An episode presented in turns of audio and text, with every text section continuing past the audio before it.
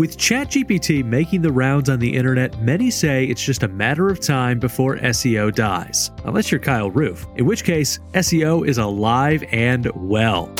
GPT and generative AI can help you do SEO a little bit faster. But if you're a bad SEO, it's just going to help you do bad SEO faster. If your website was a storefront, you had people walking by, SEO can increase the foot traffic.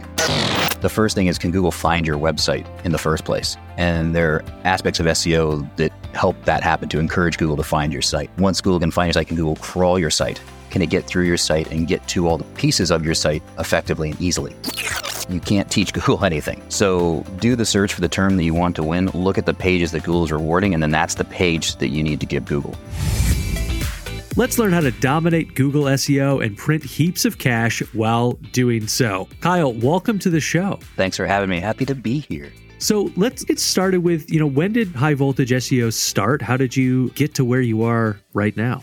Yeah, sure. So it was 2014 or thereabouts. I had been working with my now business partner on some projects. He was hired by this company in Australia to be their CMO, and he gave me all of his remaining SEO clients. And then about two months later, they fired him. And it wasn't anything that he did because a few months after that, they went bankrupt. But after he was fired, he came back to me and was like, So about those SEO clients that I gave you. And we had uh-huh. worked together for a bit on these projects. And so both kind of came to the realization, why don't we just start an agency? And so that's what we did. We formed an SEO agency kind of starting with those clients.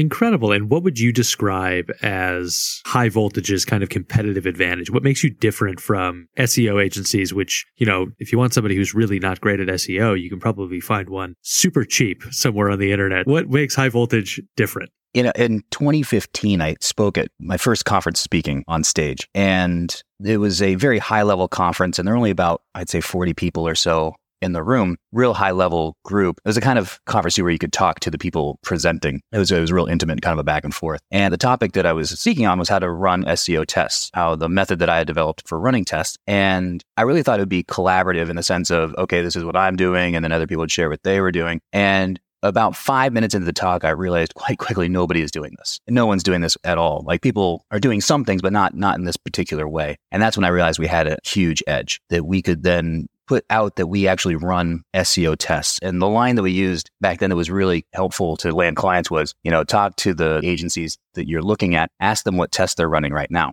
And if they don't have an answer to that, that means they're going to test on your site. You know, they're learning on your site. And we were really able to distinguish ourselves as these. This is a scientifically backed method. This is math based and kind of differentiate ourselves that way that it's not, you know, magic and, you know, pixie dust and, and stuff like that. There's real science behind what we're doing.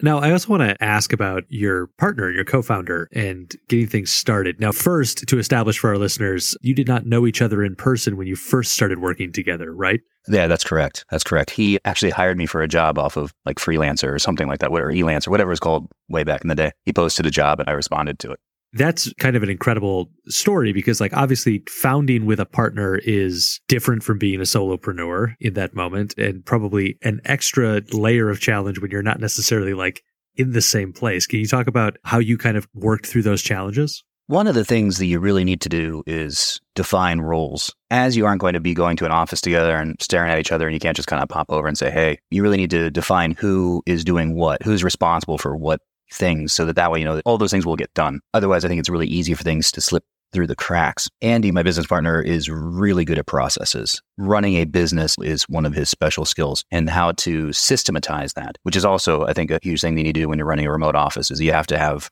really strong SOPs in place, not just for the consulting that you're doing, but also how you're running the company and how you're getting things done. And Andy really does that very well. I was more on the SEO side, developing the techniques and the strategy. And then as we grew, kind of overseeing the implementation of those things. I'm also sort of the face of the company. So I do the podcasts like this one. And, you know, I go on stage and I speak and I go on the road and stuff like that. And so we quickly able to identify where our strong suits were and then enabling that person to do that. Whenever we have like disagreements on something, if it is on the business side, I know that Andy has heard my objection or my thoughts on what we're doing. And in the end, I will defer to his judgment because he does that well. When it's on the SEO strategy side, if Andy disagrees with something, he would, he'll voice that disagreement or offer the suggestion. But then at the end of the day, if it really does come to an impasse, that was on me, you know, and, and he would defer to my judgment. And in doing so, you really created a really nice partnership to be able to grow out this SEO agency. And even though we really didn't meet face to face for about a year and a half, And as you started the business, how did that differ from your previous life as a freelancer? And what was that transition like for you? Wasn't too different. My life as a freelancer was not that long, actually.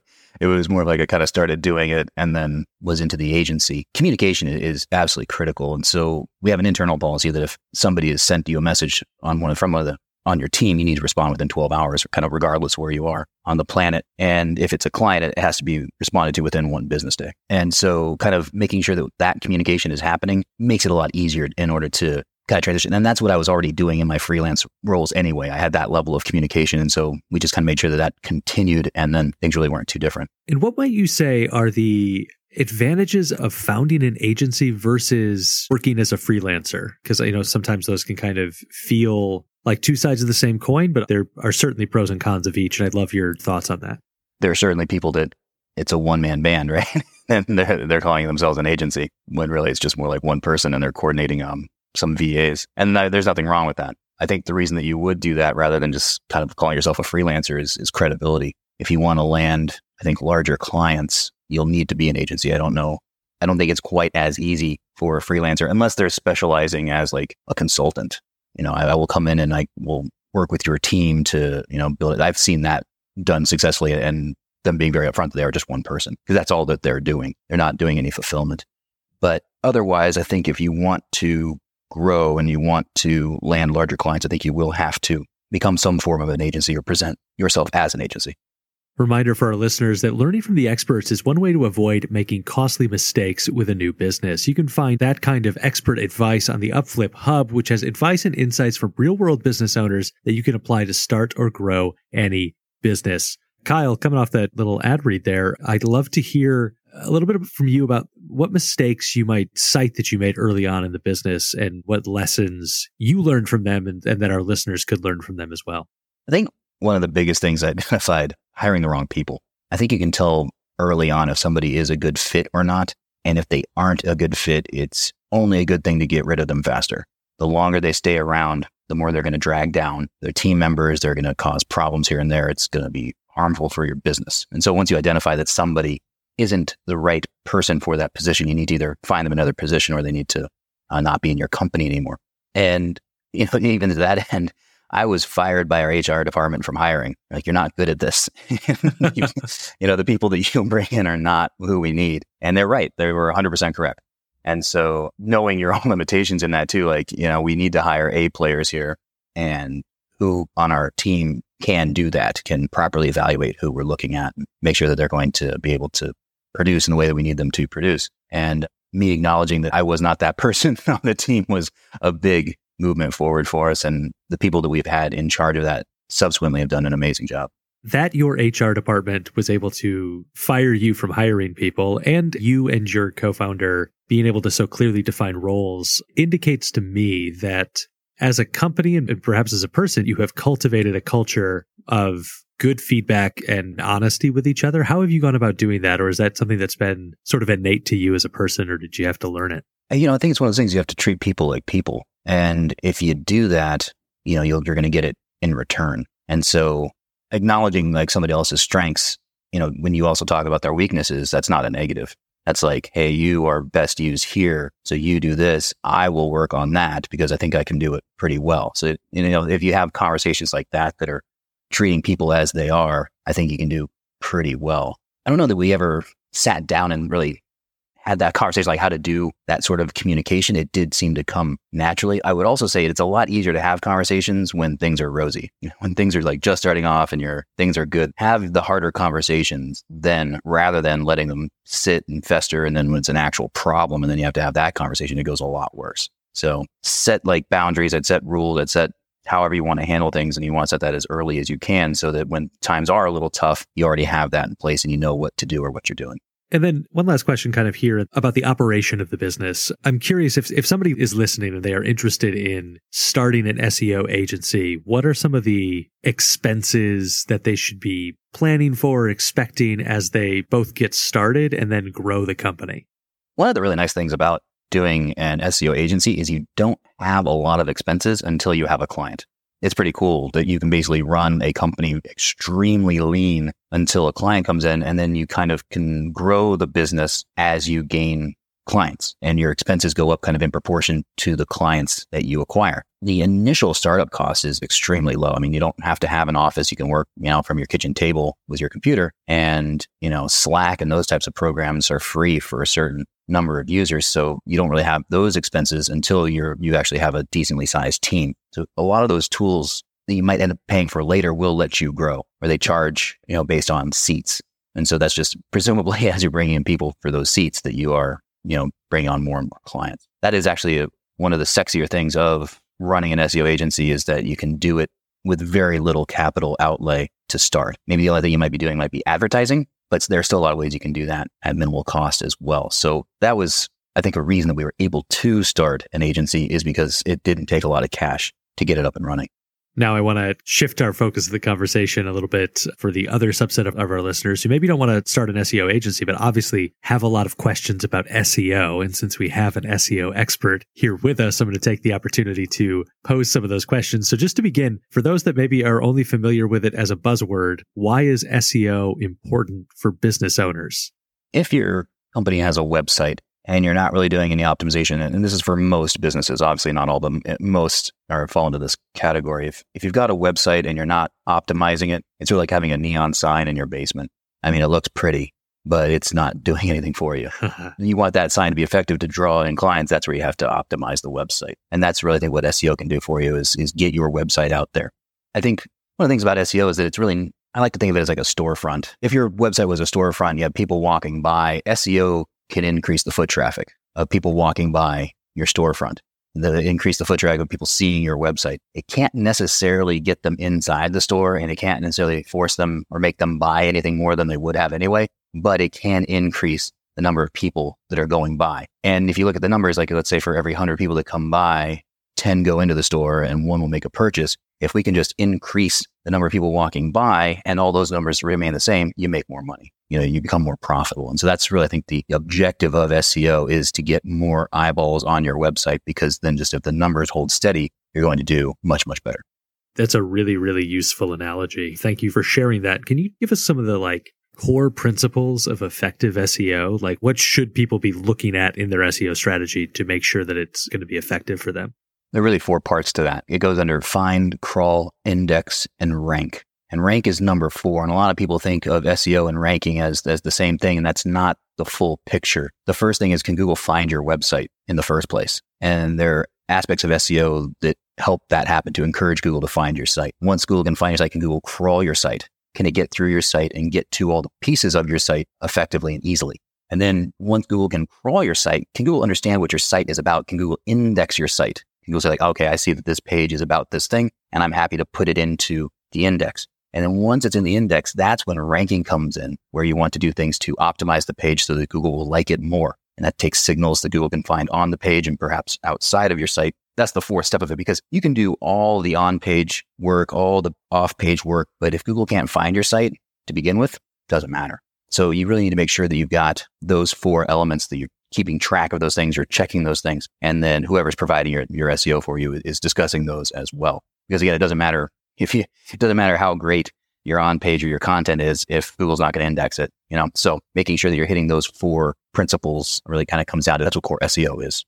You know, there are certainly people that have listened to that have discovered, okay, I need a lot more help than I maybe thought that I did. Where should they turn initially to start learning a little bit more about SEO? What are some like knowledge resources that they could go to that they can then better understand to then probably either go much deeper or bring somebody into the company to work on their SEO, where should they turn first to learn more? Yeah, uh, that's a great point because you do want to have like the terminology. You want to know what you're talking about. You want to know the basic concepts there. It's kind of like, you know, you take your car to the mechanic. I don't, I'm completely beholden to them because I have no idea what's going on in the engine. And they could, you know, tell me my flipper widget is broken. I'd be sure. I'd be like, okay, why not? That must be a thing, you know, and what's nice about SEO is that while there is a lot to it, you can wrap your head around a lot of the concepts so that you can at least be knowledgeable about what can be there or what should be done. Some of the major tools out there like Moz or Ahrefs have really good beginner guides. I'd start there. They're free resources. They are in kind of written form and also video form. And I think that's going to give you a lot of the basics, at least give you the terms. Now, I don't necessarily agree with everything they're going to talk about in terms of strategy, but that's not the point. The point is you'll know what those terms are, what you should be looking for, what you kind of should be considering. And a lot of the information they provide there, I think, can do that for you without really any expense, just the time of going through it. And they're not very long either, as I recall. I haven't looked at them in a while, but last time I checked it, they're pretty digestible. And I think that will at least give you the playing field. This is what we need to be looking for. This is what we need to do. And, you, and you'll have the terminology so that when somebody's talking to you about what they're doing and why, you'll know what those terms mean. And one of the beautiful things about SEO and a digital marketing world is the vast amount of data that we can end up with at our fingertips, but maybe it can also then create a lot of noise. What are the key metrics that somebody should be looking at to understand how effective their SEO is being for them? Healthy websites will gain keywords and impressions. That means they will grow in terms that Google is ranking that site for and then the number of people seeing those pages, those are impressions, essentially the opportunity to click into the site. Those are the two, I think, biggest indicators that your SEO is doing a good job. You are increasing in keywords and impressions. We do measure things like clicks and we do measure things like ranking position and stuff like that. But a lot of those things don't really tell the story about how effective the SEO necessarily was. But I think the two growth factors that you can look to and you should be monitoring are am I gaining keywords? Am I gaining impressions? Because if you're not, if you're flat or you're going down on both of those, that's a sign that there's a problem. And so somebody maybe recognizes, hey, I've got a problem. I'm going to implement an SEO strategy. I'm going to hire a company to come do that. What kind of timeline should they have as an expectation to start to see results and improvement from whatever changes they make? Internally, well, in our company, we have a proprietary algorithm that we put together that gives an estimate on how long it will take to win certain terms. And it's that starts from a one to two months sort of situation and goes to 12 months plus. A lot of it is dependent upon how many competitors there are that are going after that particular term. So you can look at this by doing what's called an all in title search. So you write all in title and squish it all together, no spaces, and then colon, and then put in the search term that you're interested in. You know, whatever product or service you're selling or that thing that you want to show up in Google for. And then Google will show you how many results have that term all in the title. And if it's like 20, 50, that's a great number. So that's not a lot of people going after that particular term. When you get into the tens of thousands, that's a problem. that means a lot of people are very interested in that and you have to beat all of them, or at least you have to be a bunch of them in order to show up on page one. So when you look at terms that have a fewer amount of results as an all in title, that's something you can probably do in a month or two. The competition is not overly aggressive towards that term. There are not a lot of people going after it, but if you see it's in the tens of thousands, that could be a term you're never going to win. And so that's maybe a way to gauge the terms you're interested in and how likely you are of winning them or not. So this is going to bring us to a section of our show that we call our Fan Blitz questions. These questions come from our YouTube community and listeners, you can go join the YouTube community by going to youtube.com slash upflip and you can post questions to future podcast guests. Kyle, some of these questions are very specific and I'm sure you could talk about them for a very long time, but we're going to give you about 10 to 15 seconds to answer each one of these and or point the listener to a resource. Are you ready? Quick question on the rules. Is it 10 seconds in total or 10 seconds for each one? For each one. Okay, and, okay. And, I, I know loud buzzer will go off. So if you know if you take 15 or 20 seconds, we'll we'll allow it. What will I win? What will I win? Just the love and adoration of our listeners. That's all I need. That's all I need. Right. So to kick this off, we got a question from Brad King looking for best advice for establishing informational database sites. So this isn't an SEO tip, but something I would consider doing is like a Chrome extension or a plugin or an app. And if you can add some sort of gamification aspect to it, people love useful tools. And a really good way to have people share your website is to have them using your tool and they're going to tell other people about it. So I would look to do something like that. Next one is from AB, who wants to know how you can get blog content to rank on top of search results that Google mostly pushes e commerce products for. So, this is a great question. And the answer is you can't you can't teach Google anything. So do the search for the term that you want to win. Look at the pages that Google is rewarding, and then that's the page that you need to give Google. And if it's a long form article, that's what you got to do. People come to me all the time, like, I'm trying to get my product to rank and I can't get it to rank. And then you do the search and there are no products on page one. And so there are 500 word product pages going up against a 2,500 word long form article. You're never going to win. So look at the SERPs, see what Google's rewarding, and then give Google that page. This next one's from Darian, who works for an education company offering Lean Six Sigma training and certification, tips on nurturing leads, new email subscribers to deals. So something that we've done is like a free video series that's educational. So I can see in this situation like five mistakes everyone makes with Six Sigma or is Lean Six Sigma right for you? Kind of a thing and make it educational and informational so that one people know you know what you're talking about. You've thought about these kind of things. And by the time they reach back to you after they've gone through that series that means they're really warm. Like they saw your series they liked it now they want to buy from you. So that's something we've used effectively and, and perhaps could be used effectively here Christria has a villa that's on Airbnb, recently put it up also on Facebook and Instagram. How can I increase ranking on Google and on those social media platforms to increase visibility without paying for ads? So I know Airbnb results will appear in the SERP sometimes, and I think Facebook does as well. Probably the only thing you can control there is your title and the description of the property. And so if you can write a title that is keyword rich and keyword focused, and the same thing with the description, if you're getting terms in there that people would search for, that's what I mean by keyword rich, that might give you an opportunity for that to show up in Google. I'm not sure there's too much else you could do. Last one here. What would you tell your previous boss? You know what? I've never really had a boss. The bosses that I've had were in transition jobs, like waiting tables while I was in college or bartending when I was in law school. It was pretty rare for me to have had a boss. So I left on good terms with all of them too. So I still, I would tell them is, hey, things were good. the plan worked. and here we are. I love it. And that is going to do it for the Fan Blitz questions. And listeners, thanks to you, the Upflip podcast has hit a major milestone with over 500,000 downloads and counting. If you want to help us continue to grow the show and reach more people who need to hear it, leave a rating and review on Apple Podcasts today. Kyle, I want to kind of continue our conversation in SEO methods and kind of some of the products that you offer. You've mentioned running SEO tests. Obviously, I don't expect you to give us any of the proprietary information here, but can you talk about like the process of developing SEO tests and what that kind of looks like for you all and how you kind of make sure that what you're doing is working?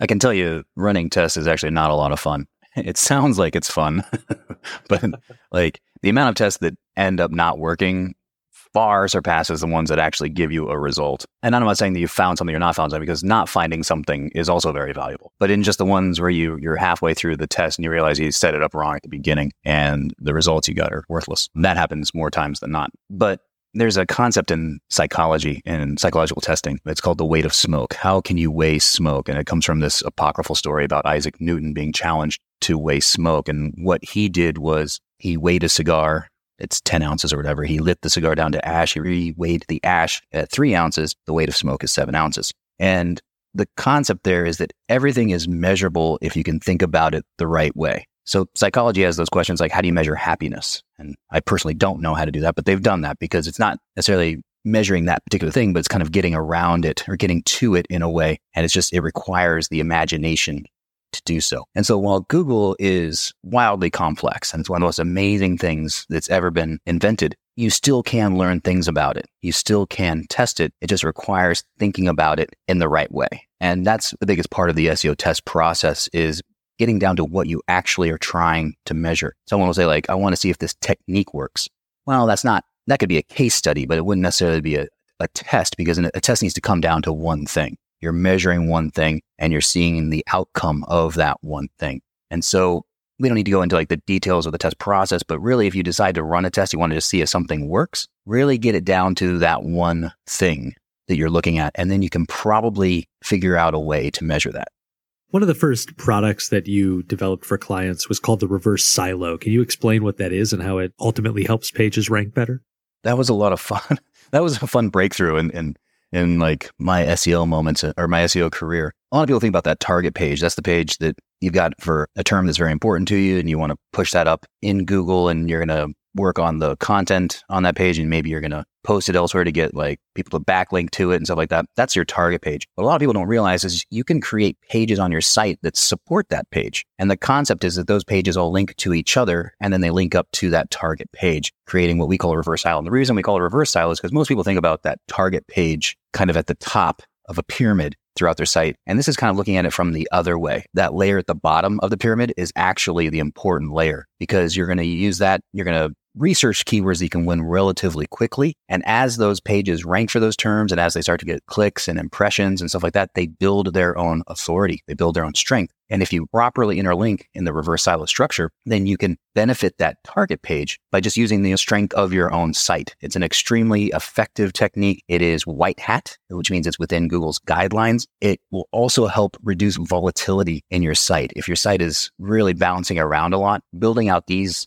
silos can actually stabilize your site and creates this cycle of good throughout your site. So that's kind of the, the very basic concept what it is, but it's finding terms that you can win quickly, putting up pages for each of those terms, interlinking those pages together, meaning one page links to the other, that one links to the next one, and they all link to that target page you're trying to benefit, and they don't link anywhere else because the purpose of those pages is only to support that target page it's my understanding that the client you had this breakthrough with ultimately ended up firing you, despite the fact that it worked and got the page up onto page one. What did you learn from that experience?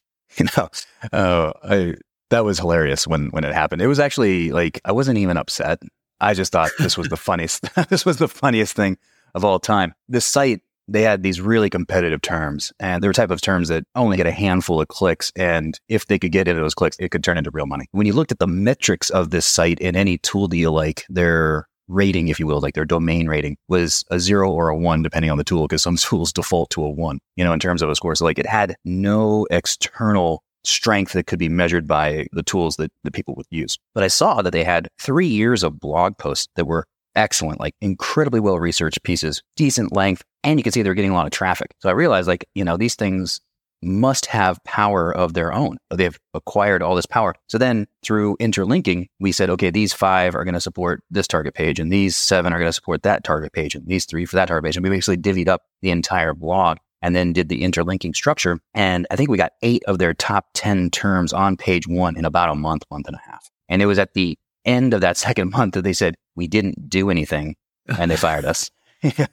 you're not doing SEO, you know, like, and so maybe the lesson learned would be like, you need to explain what you're doing a little bit better and why this is SEO, but I think they were probably going to fire us anyway. But I did learn that the technique works, you know, that is, this is a, an amazing technique that's very powerful and it doesn't require any SEO magic. It's simply using the resources that you already have and just making sure that you've linked correctly. Is this a field where you find yourself often working with clients who have enough knowledge to be dangerous in that, like a doctor dealing with patients who read the latest article on WebMD? And so then now they have a lot of strong opinions that are not necessarily anywhere close to your expertise. Do you deal with that a lot? And how do you deal with that? Now in my career, I don't deal with it as much, but in the beginning, absolutely. Like we'd be in the client meeting and somebody say like, you know, my cousin's uncle's nephew's brother has a blog about Disneyland. And they said, they didn't like this thing that we're doing. It's like, you got to be kidding me. The best way, though, to handle those situations is to handle them in pre sales. When we sell the client, we show them this is approximately what we're going to be doing. We are a very content focused, researched focused agency. We want to get a lot of content up, the right content to help you out because that in the long run will make your site evergreen, be an evergreen growth process. It's not going to be a quick spike in traffic. It's going to be a slower burn, but this is why. And, and, and you lay all that out. So sometimes we'll have people that talk to us and like they have a one page website and they don't want any other content. And it's like, well, then we're not a good fit. You know, that's just not going to work because we need to get content on your site. And that's what our techniques are, are all based around. Or they're like a situation where they've got some proprietary type build on their website and it takes four weeks to get a web page up. Well, that's also probably not a good fit client either because we want to get, you know, maybe 15 to 30 pieces up a month something like that. And if it's going to be that long of a process, then we're going to be sitting on our hands for a while. So that again, that's not a good fit. So I would try to avoid those situations at the beginning by saying, this is what we're going to do. And if they're not happy with that, if they're, if they're, if you're getting pushback from them, it's only going to get worse after they're paying you. And so you can then kind of make that decision like, this isn't the right fit here. And I think you need to find a different agency. I want to not fully go back to your storefront analogy because I'm curious about how SEO intersects with a site's conversion rate. Is optimizing a website for conversion go hand in hand with optimizing for SEO, or how do they work together to help businesses further monetize? I think they are slightly different things. As I mentioned, SEO will definitely get you more foot traffic, and that's really its main goal. But some of the things that are important in SEO, I think, are also important in conversions. In that, you know, that term you're going after, you want that high up on the page so that people and search engines read it quickly, so that it's easy for the search engine to understand this is what this page is about. But then it's also reassuring for the visitor that okay, I know what this page is about. Have you ever like looked at the description that's in Google in the search results, and you click on it, and then you can't find that information on the page? Yes, many times. Very frustrating experience, isn't it? and it probably kills conversions. So, in that sense, like, why would you have written this really great thing that got the person into the page, but not also have that on the page so they can get that information that they're looking for and potentially convert? And so that's where I see a lot of SEO and CRO kind of coming together is in those very practical things of getting your most important stuff at the top. I think that's a pretty basic and powerful CRO principle as well. And then also the thing that brought them to the page that they also are satisfied once they get to the page. And that comes with the description matching what's actually there. When you're developing an SEO strategy, does it differ by the type of business or is the only difference really going to be like what keywords you're trying to rank for? Or are there certain strategies for certain types of companies that aren't effective for other types? A lot of it is relatively the same, but there are some definite bespoke aspects to it. If somebody has, you know, a financial advice type site versus somebody that's got an e-com shop, those are going to require some different things because you're dealing with different types of pages and you're also dealing with different audiences. A lot of the concepts though for the research are going to be the same. It's just you're going to be tailoring it to that specific niche or keyword type or even like persona type too. A different person is going to one site than the other most likely. Those things will differ. The only other thing I would be really be concerned about is if you're looking at an agency and they've got kind of one size fits all packages, like with this package, you get four backlinks a month. Well, do you need four backlinks a month? You know, do you need more? Do you need less? Do you need that every month? Probably not. You know, there are probably situations where you don't need any backlinks and there are going to be situations where you need a lot. And so things need to be adaptive to the situation, the goals of the site, and then obviously the type of site that it is. So that's kind of where I think the customization would come in. And obviously, you know, much of our conversation lurking kind of in the background of it is Google as the largest search engine, which makes sense. But are Google SEO strategies also going to lead to high rankings on other sites? Or are there certain things that need to be done for Google and certain things that you need to do for some of the other search engines that are out there? What's nice is most of the other search engines are really focused on on page. And the on page that you're going to do for Google is often really what they like as well. The other thing is that Bing runs most of the other search engines. They're built off of Bing and you can do a quick search and find out, but nearly every major search engine that isn't Google is run off of Bing's search results. They tailor them a little bit and tweak them a little bit, but it's essentially just a dressed up version of Bing. And the more that I've worked with sites, the more I can tell you that Bing really does like clear, easy to understand pages. Surprise of the century, so does Google, as well as your visitors. And so if you have pages that are easy to get through in terms of like the semantic structure, that it has one title, you know, one H1, it has different sections on the site with little subheadings, you know, that make sense. That's what Google likes. And if you just do that by nature, you will get those other search engines and you don't have to worry about doing something different for like five different minor search engines because they're all probably Bing anyway sort of on that, and this will kind of transition us into our next kind of section as well. How often are SEO best practices changing? Not a lot, to be honest with you. If you were to think about Google on a bell curve, and there's that 80% in the middle that's, that's like the core of Google, and then maybe got like 10% on either side. The stuff that changes is that 10% on either side, not the core part. Google gives good results. And the reason that they have the market share that they have is because people like using Google. And they know that they type in something, they're likely to get the information that they are looking for. And so there's really no economic reason for Google to change that. If people are happy with the results, then they don't need to change it. They can spend their money on other things. What they spend their money on is on those fringes where somebody's trying to game Google in order to get better results. And that's the stuff that changes a lot. And that's where people are constantly trying to stay ahead of Google because that's the game they've decided to play. If you don't do that, if you kind of stay in that middle part, you're going to be fine and you don't really have to worry too much about quote Google changing all the time you do need to be mindful of your competitors changing all the time. And the goalposts do shift as more people get competitive on a term. You might have to increase things on your site or you might have to do something a little bit more. That's what you need to monitor. Not necessarily that Google is changing, but your competitors might care. You know, anytime you land on page one, the reality is you've pushed somebody off of page one. And they might not be happy about that. We often like to think of that we're the only SEOs in the world. And as we, I won this term, that's great. I'm the only one doing anything. And that's just not the case. You know, there are other people that probably care about it too. And are going to try to do something to get that term back. And so that's what you really need to, I think, focus on is watching the landscape to see if new competitors have come in or like if you can see a trend on what type of page the Google is rewarding, it might not be your type of page anymore. And that would mean something like you need to create a different page. Those are the things that I would monitor and worry about in terms of changes. So then looking ahead, obviously we're in the midst of a disruptive moment in a lot of industries with generative AI, or at least businesses looking to how can this be disruptive? How do you foresee generative AI impacting SEO? Uh, the sky's falling. SEO is dead. For the decade plus that I've been doing SEO, SEO is always dying. Something is, is killing it, or it is it is dead every year.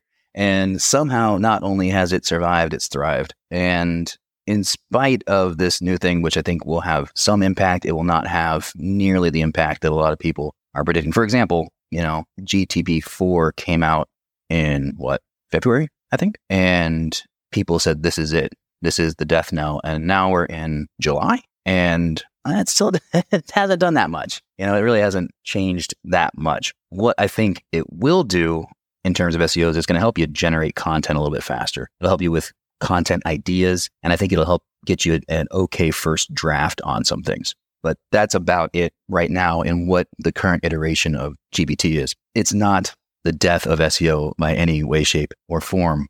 I was talking with a friend and it occurred to me GPT and generative AI can help you do SEO a little bit faster. But if you're a bad SEO, it's just going to help you do bad SEO faster. Yeah, that's all that it's going to do. It speeds things up, but it doesn't necessarily provide anything good. You still have to give it that thing to give it back to you that would be useful and something that can benefit your SEO. But otherwise, if you just let it do its thing and you're not good at SEO, what you're going to get back from it is not good SEO. And it's just going to harm your sites faster.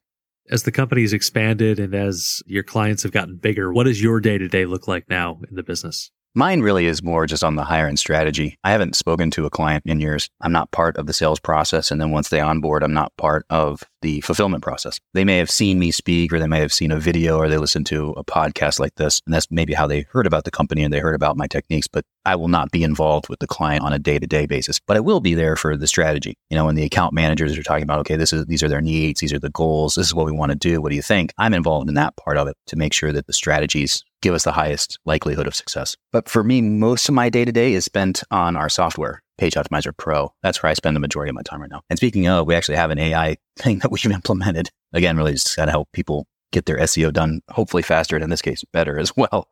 But we do have a big, pretty big disclaimer that our tool, like any other AI tool, needs a lot of editing. When you get the content back, you can't just take that and put it on your site. I think that would be detrimental. You do need to, you know, edit for tone, brand, and factualness. Is this actually true? Because AI is really good at lying and lying confidently when it gives you information. Kyle, if you could pick the one thing that people take from this interview, what would it be? You know, this is the question that stumped me. I, I don't know if people know that a really good podcast like this one send out questions in advance, which is really nice. And so I can think about some answers and try to give something thoughtful. This one stumped me the most though. I hope people understand that like there is a lot to SEO, but it can be done and it can be done very well. And it's not magic. The people doing your SEO should be able to show you everything that they're doing and they shouldn't have any problem with that. So one of the fun things when we lose clients, you know, say after a six month or 12 month contract is that they actually feel they have the confidence to go do SEO on their own. You know, that they've, they've seen what an effective campaign looks like and they feel that they can do it, which is fantastic. You know, so that empowerment is a great thing. So I guess maybe the takeaway is there's a lot to it for sure, but you can definitely wrap your head around it. And if you want to do it, you can do it yourself. Obviously, it's a lot of work. So having an agency isn't a bad idea. But again, it's, it's not going to be the same experience as taking the car to the mechanic, as we talked about. You can actually be involved in the conversation and understand what's being done and why. What's your favorite business book and why? I would like to say I hate business books. like most of them, I really, I really can't stand most of them. But a good one that I can recommend is called The Algebra of Happiness by Scott Galloway. And this book explores the idea of can you be a high income earner and also happy and what would be involved in that. And it, I think it provides a really great perspective on how to be somebody that wants to be successful in a monetary sense. I really, really enjoyed the book. I've read it a couple times and I always take away a little something. Kyle, where should people go to connect with you and or learn more about high voltage SEO? You know, the easiest thing would be to go to my website, which is kyleroof.com. That's pretty easy. And my stuff is all posted there so you can see what I'm working on and links to like software training and the agency are all in there.